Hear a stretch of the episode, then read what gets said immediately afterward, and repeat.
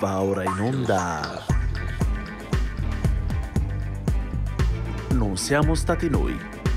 Programma musicale a cura di Arcadio Baracchi e Jacopo Fallani. E benvenuti a una nuova puntata di Non siamo stati noi. Una trasmissione che spiega come niente si crea e nulla si distrugge, ma Tutto si elabora da Mozart e Sonic Youth, a cura in compagnia di Jacopo Fallani e... Arcadio Baracchi. Ogni colore che noi vediamo nasce dall'influenza del suo vicino. Claude Monet. La storia del jazz. È l'Africa che provvide il primo strumento musicale, il tamburo. Dal tronco cavo di un albero o dalla pelle tesa di un animale nacque il ritmo o battito. A questo ritmo si aggiunse poi la voce umana.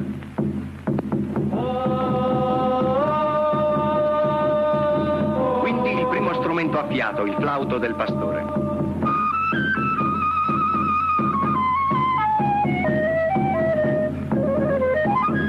Basico del tantan e la stessa modulazione tematica del canto attraversarono gli oceani ed erano presenti nella musica spagnola dopo l'invenzione della chitarra. Uno, due, tre, quattro. It took a jungle beat, brought it to Basin Street. That's how jazz. E partendo da un film che si intitola stranamente Venere e il professore perché il titolo originale era A Song is Born, 1948 diretto da Howard Hughes, scopriamo come in pochi passaggi si passa dal canto tribale, diciamo così, dalla musica delle tribù al jazz, in 4-5 passaggi, perché appunto di questo, tra le altre cose, tratta questo film. Tutto questo per dire che questa puntata di Non siamo stati noi, quest'oggi tratta di influenze o come amiamo definire noi crossover, cioè il passaggio, diciamo, fra eh, generi diversi, fra epoche diverse della stessa materiale musicale che in qualche modo viene cambiato, traslato, rivisto e corretto, un po' diciamo uno dei nostri grandi cavalli di battaglia con il quale vi abbiamo deliziato, fra virgolette, tante volte. Arcadio, da dove iniziamo questo specie di percorso viaggio e chi più ne ha più ne metta? Siamo partiti dal periodo che in realtà maggiormente ha visto lo sviluppo della tecnica, delle influenze e di quelli che erano poi i rapporti fra generi diversi, quello a cui poi faceva riferimento Iapo, è fondamentalmente quello che con un brutto genere, con un brutto termine spesso viene definito crossover, anche perché con, questo, con questa definizione viene spesso indicato l'utilizzo in maniera forse un po' con un occhio un po' commerciale all'utilizzazione di stili diversi. Il nostro riferimento ovviamente è tutt'altro come il nostro solito, ma nel caso specifico siamo andati un po' a quello che è il periodo della ridisci, un po' delle, delle idee di fondo a cui facciamo riferimento. Stiamo parlando degli anni 70 e nel caso mio passo quello che è uno degli autori in assoluto più conosciuto della scuola di Darmstadt e che ha influenzato moltissimi artisti che poi rientrano un po' in questa grande corrente, fra cui peraltro, insomma, per capirsi un po' eh, un personaggio come Battiato che recentemente è scomparso. Il brano che vi facciamo sentire è Gesang der Jugend in Inferiohofen, sperando di averlo detto correttamente. Siamo Mi fanno cenare alla regia sì, sì, è sì. così. E è un brano estremamente famoso di Karl-Heinz Stockhausen. Forse probabilmente, eh, anche se c'è una definizione, mh, insomma, tipo il primo capolavoro di musica elettronica che vede interazione sia di parti elettroniche che di parti registrate, in realtà poi in realtà c'è musica su due dimensioni moderne che è precedente, però sicuramente è una delle composizioni in assoluto di musica elettronica più conosciute. E è un brano che è stato composto fra il ehm, 55 e il 56 e rappresenta fondamentalmente uno dei riferimenti più alti nell'ambito insomma, delle composizioni di Stockhausen. Ve lo facciamo sentire Gesang der Juglinge in Feuerhofen.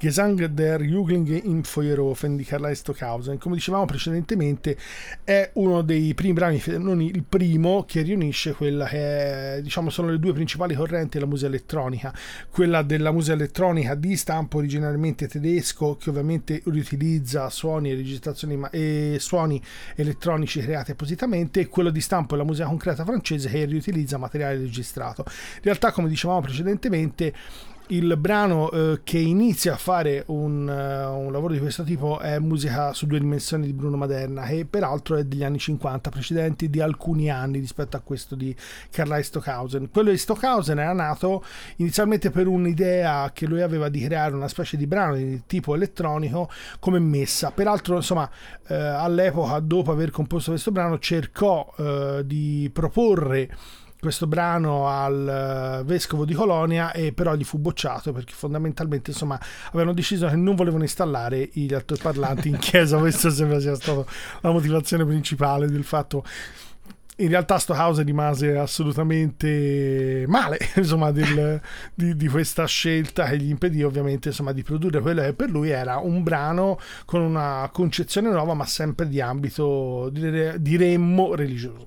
Dispiace perché ancora evidentemente non c'erano i chitarristi da, da chiesa perché se no gli altoparlanti di Stockhausen sarebbero passati più facilmente. Beh, è una diffusione più anni 80 direi. Esatto siamo un po' prima. Sono le aperture esatto e restiamo quasi restiamo diciamo in ambito Stockhausen parlando di un gruppo Soft Machine che è appunto proprio al mondo di Stockhausen fa riferimento. Soft Machine noto per essere stato uno il primo gruppo per così dire di Robert Wyatt eh, è, è gruppo all'interno del quale Wyatt rappresentava in qualche modo l'anima ancora pop diciamo legata alla canzone.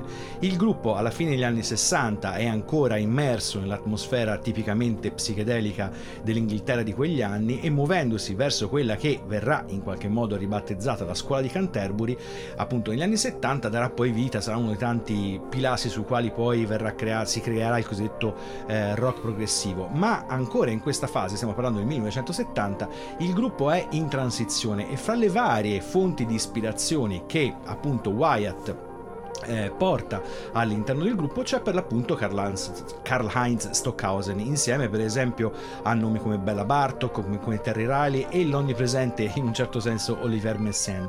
Questo per dire che il rock appunto non più psichedelico ma non ancora legato agli stilemi free jazz eh, che poi saranno un classico della musica cosiddetta progressiva degli anni 70 soprattutto inglesi ancora in questo periodo si ehm, utilizza la musica non più classica ma contemporanea, come fonte di ispirazione. Fonte di ispirazione che diventa evidente in questo brano che siamo andati a selezionare, Out Bloody Rageous, tratto da Third, che è il loro appunto eh, terzo disco, abbiamo detto 1970. Ci andiamo ad ascoltare purtroppo un breve estratto perché il brano è molto lungo ed è un po' incompatibile con le nostre tempistiche, ma è interessante sentire come per esempio dai loop eh, di nastro utilizzati all'inizio del brano, poi il brano si sviluppi attraverso una sonorità tra virgolette più tradizionale. Soft Machine.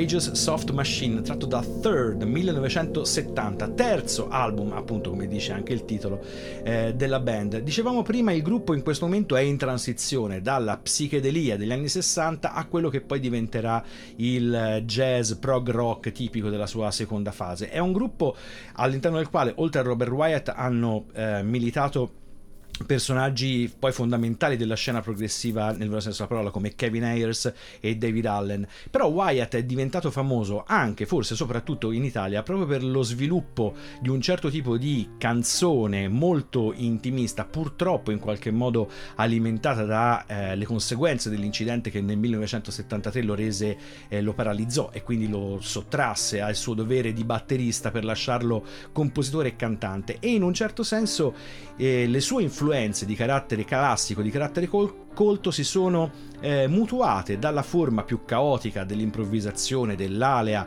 e della musica concreta a una specie di intimismo che poi rimandava alla musica proprio classica dei, per esempio, dei leader eh, tedeschi. È un percorso curioso che ha reso Robert Wyatt un po' un fenomeno unico nell'ambito della musica. Ma ci spostiamo da questa epoca quasi d'oro, questi anni 70 appunto che sono un punto fondamentale di partenza per un percorso come quello di oggi, per approdare invece agli sviluppi più recenti, per così dire. Alcuni degli epigoni in ambito musicale novecentesco eh, sono rimasti maggiormente conosciuti anche ai più, anche a chi diciamo che forse non bazzica fortemente l'ambiente musicale, ma e ovviamente stiamo parlando di Stockhausen, di Berio, di nomi che poi hanno un po' valicato quello dell'ambito prettamente musicale.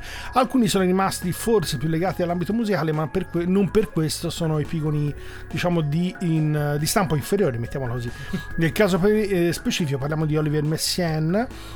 e abbiamo preso un brano che capita raramente di ascoltare ma spesso e volentieri insomma viene preso eh, come riferimento di una composizione abbastanza particolare sia per le dimensioni per la durata siamo su un'ora e venti sia per l'utilizzo anche di strumenti particolari nel caso specifico per esempio l'utilizzazione delle onde Martino stiamo parlando della sinfonia Turangalila o Turangalila che in realtà è per pianoforte onde Martino e grande orchestra.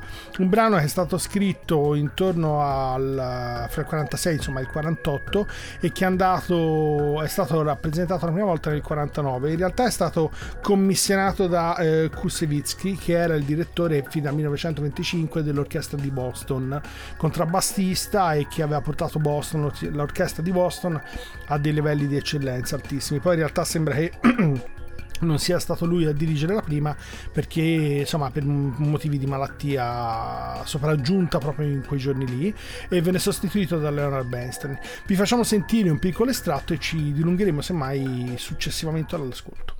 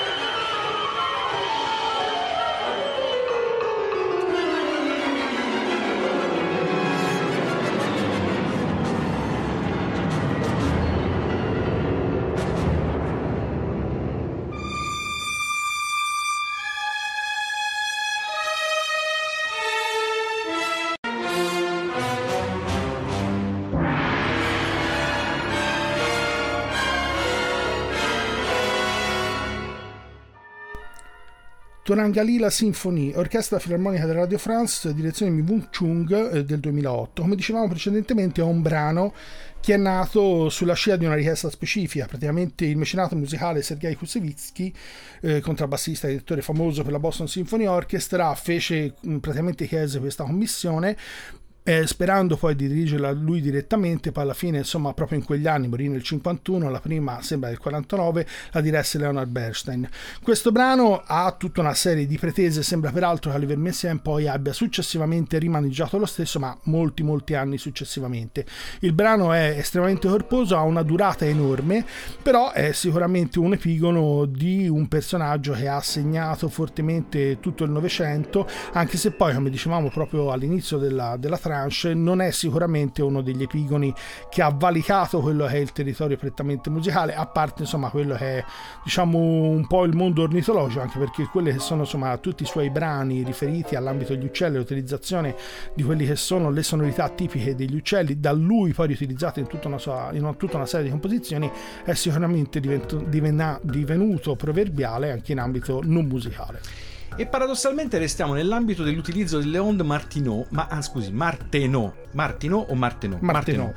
Eh, con Johnny Greenwood, quindi stiamo parlando di Radiohead. Perché parliamo di eh, specificamente Johnny Greenwood e non del sempre molto battuto Tom York? Perché giustamente, visto il tema della puntata, Johnny Greenwood è l'uomo che ha in qualche modo infuso nei già piuttosto complessi eh, Radiohead il linguaggio appunto della musica contemporanea, a parte l'utilizzo diciamo di alcuni strumenti specifici come appunto Leon de Martineau, ma eh, attraverso soprattutto un atteggiamento riguardo alla creazione musicale che lo stesso eh, Greenwood ehm, in qualche modo mutua soprattutto da Penderecki e anche da appunto l'appena ascoltato eh, Messien. Questo fa sì che la musica dei Radiohead diventi incredibilmente eh, ricca e che questa ricchezza diventi eh, evidente a chiunque proprio in quello che viene definito il terzo classico della produzione di Radiohead, In Rainbows. Il brano che ci andiamo ad ascoltare, Nude, è uno dei singoli tratti appunto da In Rainbows ed è curioso come all'interno di un brano pensato per fare il singolo, esiste anche tanto di videoclip su questo brano, si sia in grado di eh, comunque riconoscere appunto il tratto distintivo, per esempio le composizioni di, eh, di Messiaen. Questa è in fondo una delle tante abilità di Radiohead, la capacità di mescolare senza soluzione di continuità eh, stilemi, epoche anche musicali molto diverse fra di loro in un insieme assolutamente coerente. Ce l'andiamo ad ascoltare Radiohead Nude.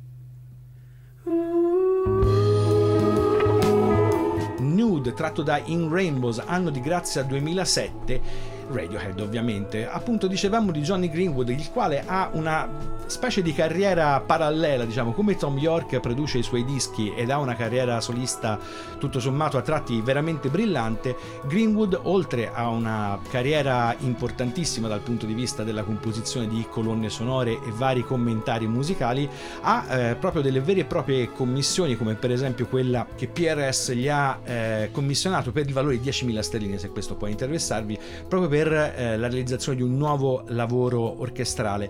Il suo esordio nell'ambito della musica cosiddetta colta ha, appunto risale al 2004 con il supporto di London Sinfonietta il brano si chiamava Smear e se lo ascoltate appunto e se siete fan della parte colta anche lì è molto semplice, molto facile riconoscere appunto l'impronta di compositori come per esempio il già citato Penderecki, che lo stesso Greenwood cita come un'esperienza di conversione dopo aver ascoltato la sua musica eh, in un concerto nei primi anni 90. È interessante come, assolutamente nella tradizione non siamo stati noi, i Radiohead finiscano una specie di cortocircuito virtuoso per cui alla fine il grande Steve Reich prende alcuni brani proprio tratti da In Rainbows per il suo progetto Radio Rewrite, cioè una riscrittura, mh, verrebbe da dire un riarrangiamento, ma in realtà un'espansione importante di alcuni brani appunto di Radiohead riscritti appunto da Steve Reich nel suo classico stile minimalista, che anche questo fa parte chiaramente del bagaglio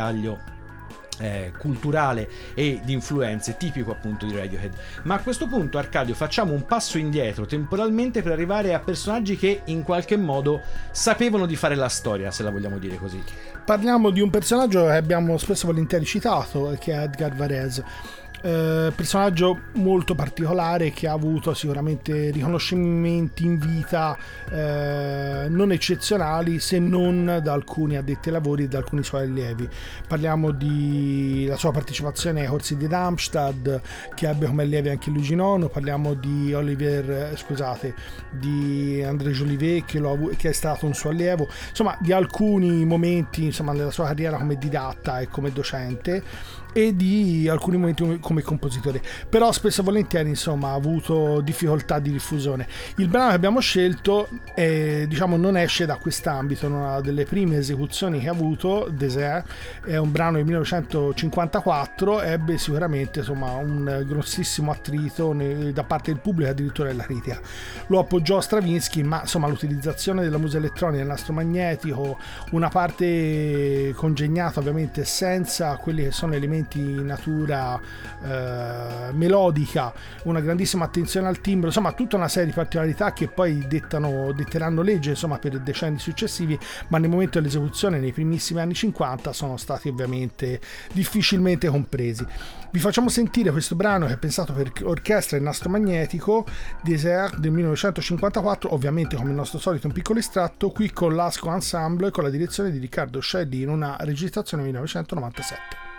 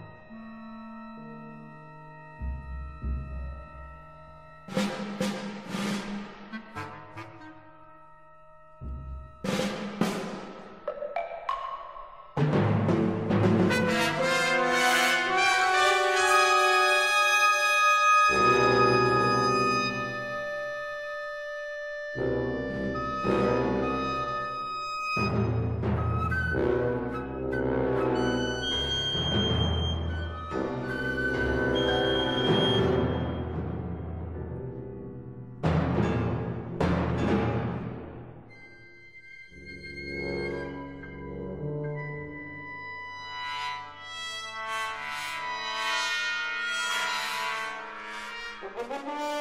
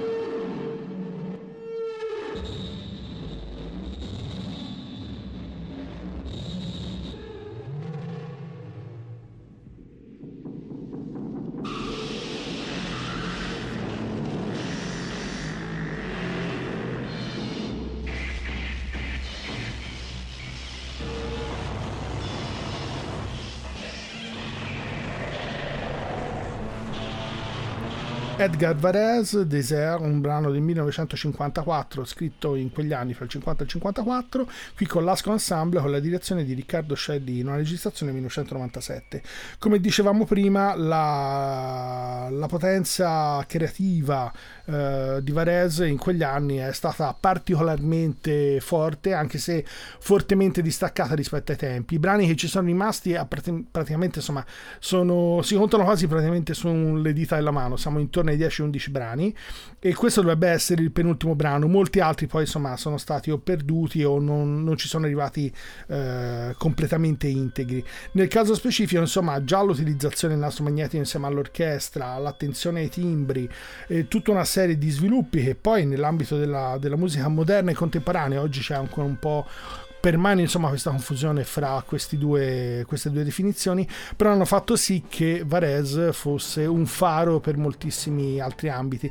In realtà ci sono tutta una serie di, di riferimenti anche aneddotici eh, su quelli che sono i suoi rapporti anche nell'ambito non solo classico e contemporaneo, però eh, diciamo che questi elementi fondamentalmente sono stati raccolti, se non dagli addetti ai lavori negli stessi anni, ma molto più tardi. In realtà poi Edgar Varese ha avuto una una- avuto una vita piuttosto complicata, c'è un, un quindicennio intorno agli anni 30-40 nel quale sembra che praticamente non abbia assolutamente composto nulla. Comunque è stato un personaggio particolarmente complicato ma che ha lasciato una traccia fortissima e diremmo indelebile nell'ambito della contemporanea. E poi ricordiamoci la telefonata a Frank Zappa. Esatto.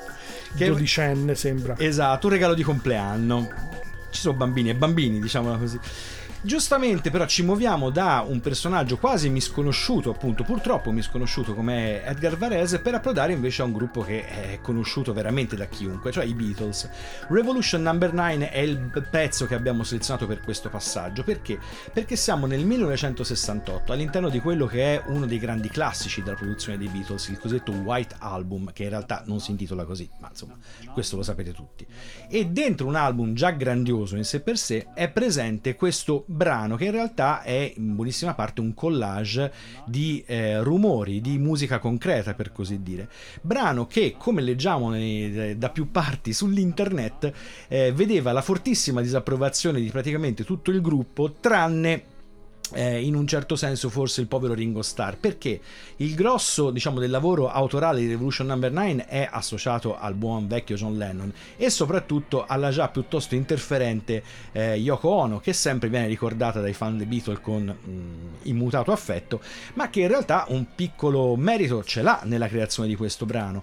Brano che eh, giustamente come mi faceva notare Arcadio è il brano di musica concreta di musica colta forse più noto della storia perché essendo all'interno di un album dei Beatles di grandissima eh, diffusione è sicuramente il brano per così dire colto contemporaneo usate voi l'aggettivo che più vi aggrada di ehm, maggiormente conosciuto molto più delle stesse opere realizzate anche nei decenni precedenti da autori che noi siamo abituati a farvi ascoltare. Ce l'andiamo ad ascoltare in questo caso appunto un piccolo estratto Beatles Revolution Number 9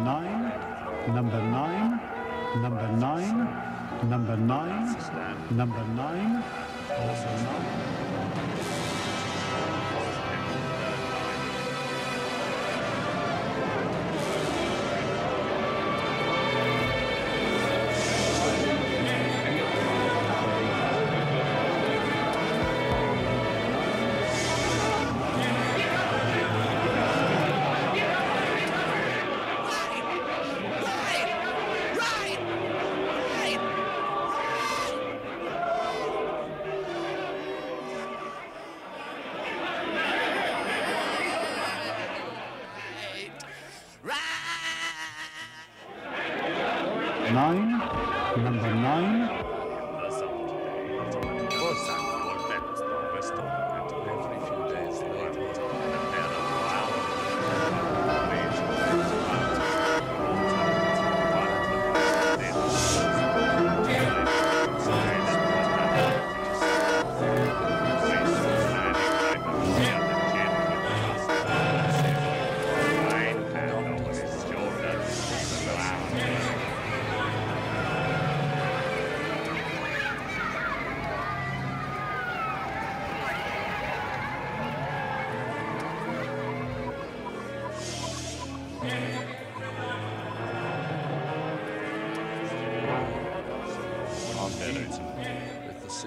situation They are standing still.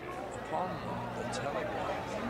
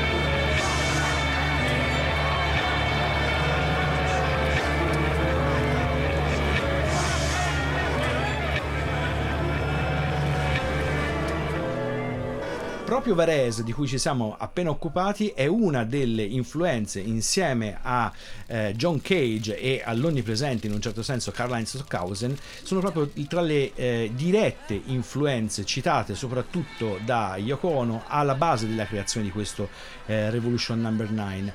È un brano abbastanza sconvolgente, soprattutto se si hanno in mente certi Beatles, cioè quelli più legati alla parte pop. Ed è abbastanza sconvolgente anche se si è abituati ai Beatles invece più sperimentali, quelli per dire di Sgt. Pepper e avanti. White Album è in realtà tutto questo, è un disco di grandi canzoni pop e anche di pose quasi intellettualistiche di un gruppo che in realtà ha sperimentato nella propria carriera quasi a 360 gradi. Eh, rischiavano i Beatles di passare per esempio per i loro passaggi di passare in questa puntata, scusate, per i loro passaggi di musica quasi simil classica tipica di canzoni per esempio come Eleanor Rigby. E invece siamo andati a estrarre proprio questo brano appunto brano sperimentale ma assolutamente eh, noto a chiunque. Ma a questo punto visto che questa puntata non siamo stati noi sta volgendo al termine ci andiamo ad occupare di personaggi che in qualche modo hanno consolidato il proprio status di sperimentatori? Leggendo quello che è uno dei testi per la musicologia americana, spesso e volentieri abbiamo citato nel- in varie puntate, sembra che insomma il nome tutelare in assoluto per la musica americana, il compositore di riferimento dagli anni 80 in poi sia John Adams, per cui ci domandiamo insomma gli altri minimalisti poi alla fine... Che fine abbiamo fatto? Esatto, per cui alla fine il- abbiamo deciso di citare uno dei più conosciuti, peraltro insomma erano due amici, a suo tempo poi si sono divisi alla fine degli anni 60, peraltro entrambi se non mi sbaglio avevano una ditta e tra l'altro insieme facevano i tassisti. Stiamo parlando di Steve Reich e Philip Glass. Nel caso specifico abbiamo scelto un brano Philip Glass che da struttura ovviamente più tipicamente classica come il concerto per violino orchestra, poi alla fine è completamente trattato, anche se lui spesso e volentieri ha riutilizzato delle forme tipo la sciaccona più tipicamente classiche, ma ovviamente con... eh, utilizzando le strutture formali ma poi alla fine utilizzando quelli che sono i suoi tipici linguaggi. Ha studiato in, in Europa sembra sia stato anche allievo della Boulanger e di Milò però poi alla fine insomma alcuni di questi elementi gli sono sicuramente rimasti ma si è distaccato ampiamente da quest'ambito per essere uno dei fondatori eh, di quello che è ovviamente il, il minimalismo e sicuramente il minimalismo musicale americano e poi alla fine è quello centrale a livello internazionale vi facciamo sentire questo brano che abbiamo scelto, ovviamente un piccolo estratto dal concerto per violino. Abbiamo scelto l'adagio che forse in qualche modo è meno collegato a quella che è la... alcune delle sonorità che diremmo fra virgolette sono più tipiche di Philip Glass.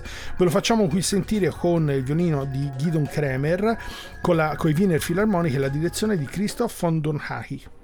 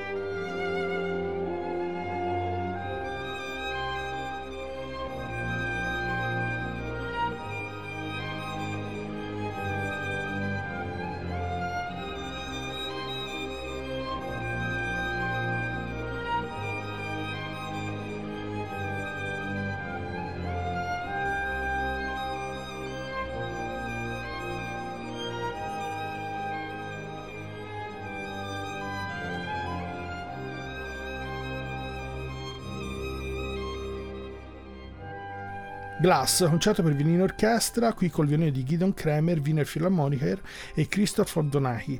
Come dicevamo, questo concerto, che se non mi sbaglio addirittura eh, è presente in due dischi, sempre fatto da Gideon Kremer, eh, è sicuramente insomma un- uno degli elementi eh, che maggiormente fanno sentire quelli che sono gli aspetti compositivi di Glass come compositore minimalista e quelle che sono le sue ascendenze e le sue relazioni con l'ambito classico. Il, eh, sicuramente la grandissima diffusione della musica di Glass è in particolare dovuta a, sic- sicuramente a livello americano a Koyani Scazzi e alla trilogia ovviamente su quelli che sono i film di Reggio e poi a quelle che sono alcune delle sue composizioni più famose eh, come colonne sonore. Questi sono sicuramente i due elementi come The Hours o altri. Il- la scelta che ci è caduta proprio sul concerto per violino è proprio per far sentire quelle che sono una serie di eh, ascendenze, estrapolazioni, anche perché poi il concetto minimalismo in sé per sé può essere ovviamente rintracciato in moltissime altre tipologie musicali.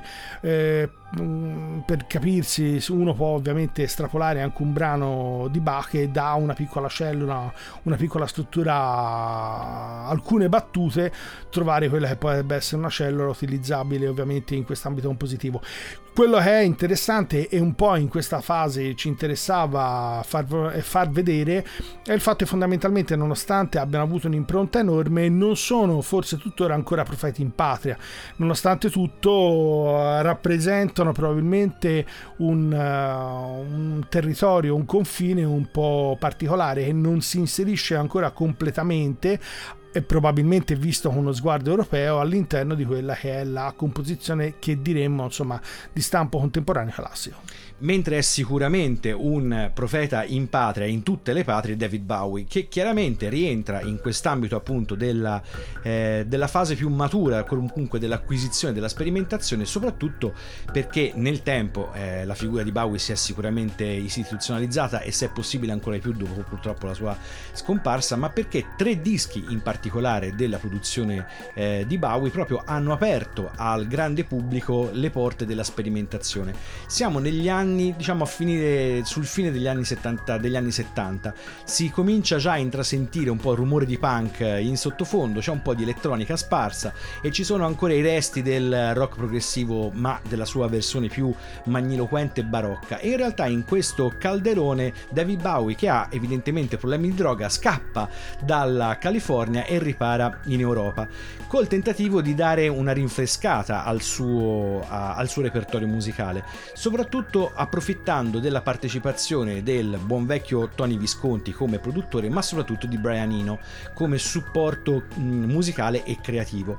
Con questi due bei personaggi, David Bowie compone la cosiddetta trilogia di Berlino, i tre album Low del 77, Heroes sempre del 77 e Lodger del 79, che sono un po' l'apice della carriera Bowie, diciamo post fase eh, Ziggy Stardust. Perché? Perché in realtà all'interno di questi dischi compare fortissimamente l'impronta proprio minimalista che determina buona parte del suono tipico di Bowie di quel periodo lì. Tutti abbiamo presente la, mo- la mononota di Heroes, appunto, del brano omonimo di Bowie, che appunto viene proprio come ispirazione dagli esperimenti di Fripp, a sua volta ispirati proprio dal minimalismo americano. Il brano che ci andiamo ad ascoltare, Whipping Wall, è tratto proprio dal Low del 1977 e qui l'influenza del glass più glass che c'è è evidente, proprio minimalismo in salsa quasi pop, quasi perché appunto non si tratta propriamente di canzoni. Ce l'andiamo ad ascoltare Whipping Wall David Bowie.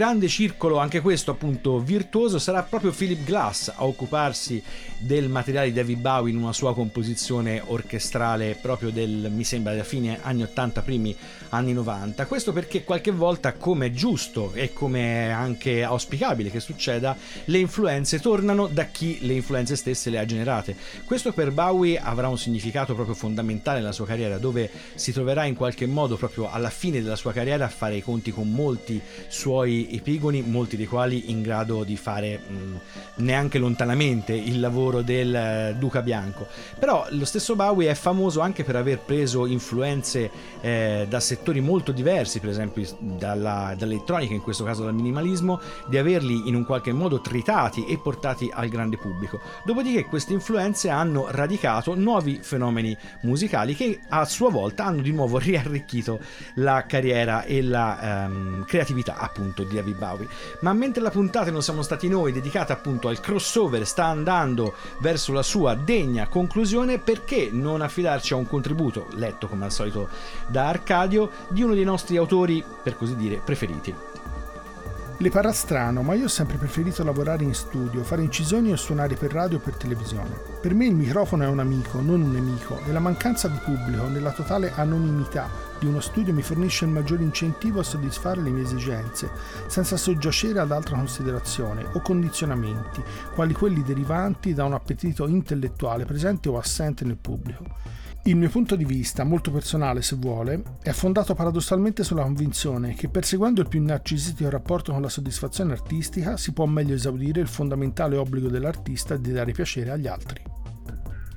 Arcadio, cosa abbiamo letto? Una lettera di Glenn Gould che risponde il 15 febbraio 1961 a una signora, una certa Mr. Austin. Che non è Jane Austen. esatto, non è Jane Austen e sembra che il riferimento ovviamente sia al fatto che lui si è ritirato alle scene e questo è diventato un eh, riferimento insomma non solo per l'epoca ma in tutti gli ambiti successivi del mondo classico perché insomma dopo 33 concerti nel piano della carriera riconosciuto internazionalmente Glenn Gould si ritira e eh, si sono sprecate quelle che sono le valutazioni le ipotesi sul fatto che si ritiri ma eh, questa sarebbe quella che insomma abbiamo appena letto cioè la valenza della registrazione come eh, sembra un paradosso, ma insomma lui lo definisce invece come una scelta artistica di eh, produrre un elemento che possa avere una raffinatezza tale per cui nel momento in cui la, la sua diffusione è massima a, arriva insomma, a soddisfare maggiormente quelli sono gli interessi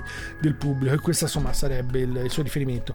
La scelta è caduta su questo tipo di lettura per il fatto che la musica elettronica, l'utilizzazione dei mezzi elettronici sono diventati dopo gli anni 40 un elemento fondamentale che hanno creato da una parte un grandissimo divario ma dall'altra hanno avvicinato i generi musicali. Il fatto insomma di aver ascoltato e aver eh, come dite trovare tutta una serie di collimazioni fra generi e ambiti differenti ha sicuramente questo come uno degli elementi principe di questa diciamo di successivo sviluppo dopo gli anni 40 e comunque sì, andate a trovarvi i documentari dove Glenn Gould monta col montatore il nastro tagliandolo a fettine per arrivare appunto all'esecuzione perfetta, Perfetta. per- se, si- se di esecuzione si può parlare.